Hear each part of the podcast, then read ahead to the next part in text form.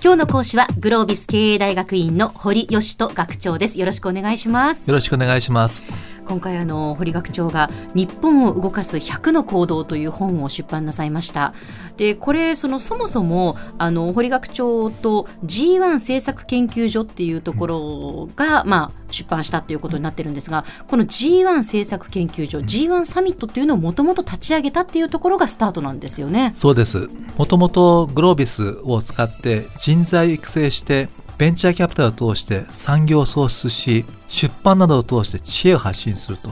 人と金と知恵の生態系を作って創造変革を行うということをやってきたわけですが、えー、40歳の時にダボス会議に参加して愕然とするんですね、どう愕然としたかというと日本の存在感が低下してずっと右肩下がりでバブル以降日本がまあ落ちていると、でその中で人材育成していこうと。産業を創出すると。知恵を発信するというだけじゃ間に合わないと。と考えて日本の枠組みをしっかりと考えていけるようなリーダーを集めようと,、と考えたのが G1 サミットでいわゆるこう日本版ダボス会議とということで政治家財界学者官僚 NPO 文化人スポーツそういった方々のリーダーを集めて、日本の方向性を議論しようということが G1 サミットの目的でした。その例えば具体的にどういうメンバーの方たちが集まったんですか？例えば政治家となる人大臣が8人から10人クラスですね。現政権で河野太郎さんとか、はいはい、世耕官房副長官とか、林芳正さんとかですね、はい、でこれは超党派でして今の民進党では細野さん、うん、そして前原さん古川元久さん等入ってますんでそれから安倍総理も1回来ました。で学者では山中伸也さんが来てると、はい、で財界では起業家リーダーの、まあ、例えば三木谷さんから始まって、えー、多くのその起業家ですね。サイバーエージェント DNA そういった方々が来ていて。でその人たちが日本を良くするために自分たちの仕事の中何ができるのか、うん。でそして何をすべきか考えて議論したのが G1 サミットの目的です。でその G1 サミットでいろんなこう意見が出て、まあ、これが今日本にとって必要なんじゃないかっていう、うん、その提言をまとめたのがこの日本を動かす100の行動と。そうですで僕ら考えたこと何かっていうと、日本は今後良くなるのか良くならないのかどうすれば良くなるのかそれを真剣に考えようと、うん、でそれをその僕自身が政治家ではないわけですし、はい、政策に関して詳しいわけではないので知恵を持った人の意見を聞いてそれをまとめようと考えたんですね。それビジョンがあれば方向性が定まって力が結集できてそして明るい気持ちになるんですが、ビジョンがないとその閉塞感が漂って、力はバラバラだし方向性がないまま、まあ、迷走するということになってしまうわけですね。であれば日本のビジョンというものを描こうというのが100の行動です。でなぜ100かというと、はい。大体こう日本のベンチャー企業です。と大体5つの行動をしっかりと実行できれば必ず会社が良くなります。大企業だと10なんですね。国家の場合に100だろうと思ったんですね。100をそれ実行すればおそらく良くなると、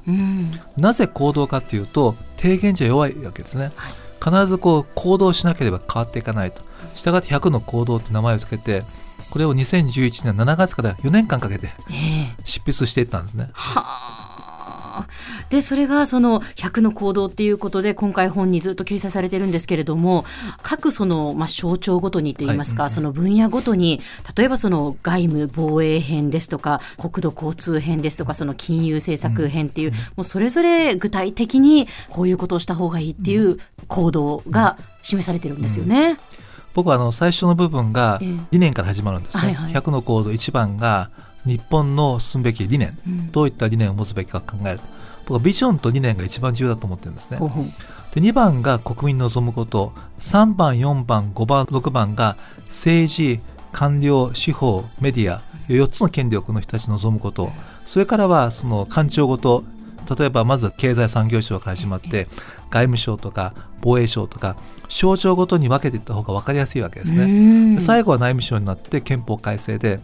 で99番が100もあると分かりにくいからプライオリティって言いますか重要課題を5つ挙げて、はい、で最後の100番が実行するために何が必要かっていう方針ですね。指針を書いたという形で分けています。でこれを本にまとめるのに半年以上時間かかったわけですがウェブ上で書いた時には本の4倍の分量があったんですね。それ全部一字一句私が書いてですね、多くの人の意見をもらいながら、はい、C1 政策研究所の方々にいろいろとアドバイスをいただいて、事実関係とか理論に関しての正しさっていうのをいただきながら、あとは専門分野の方々のその議論したものをまとめていったわけですね。でその中でその本にまとめる際には見開きで2ページしたんですね。はい、で左上をそのまとめ、うん、まあ、項目ポイントの部分を書いて、はい、右下に図表を書いたんですね。うん、で3つか4つのポイントを本文の中に書いて、でそれをその100っていうこと200ページとい。う形で分かりやすくまとめて、はい、でこれチェックボックスが置いてあるイメージを持ってるんですが、一個一個役割分担してやっていきましょうと。で一個一個役割分担してやっていきながらその中で全ての項目にチェックボックスにチェックがついた瞬間に日本の未来が実現していると、明るい未来が実現しているということを考えていて、でこれは超党派であって民間が書いたっていうことがポイントで、利害関係全くないわけですね、はいはい、日本人として何があるかを考えてでそれを実行していくのにあたって役割分担して53番は僕がやりましょうとか37番が私がやりましょうとかですね。声を上げていきながら実現し必要に応じて政治家の皆さんに納得してもらって行動してもらって必要に応じて例えば法律を変えてもらってで場合によって憲法を変えるということも必要かと思いますがでそういった活動をしていくことに対して民間が声を上げてそして押していくというそういったプロジェクトが100の行動プロジェクトです。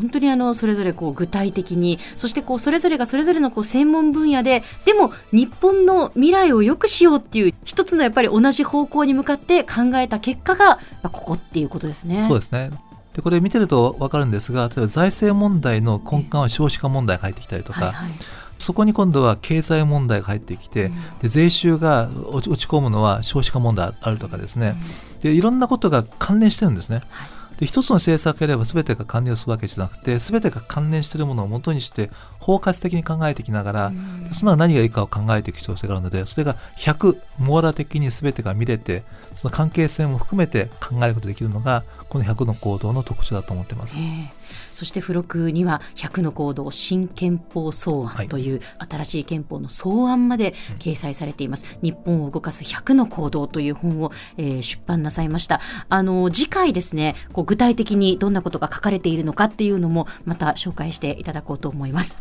今日のこの時間はグロービス経営大学院の堀義人学長でした。どうもありがとうございました。ありがとうございました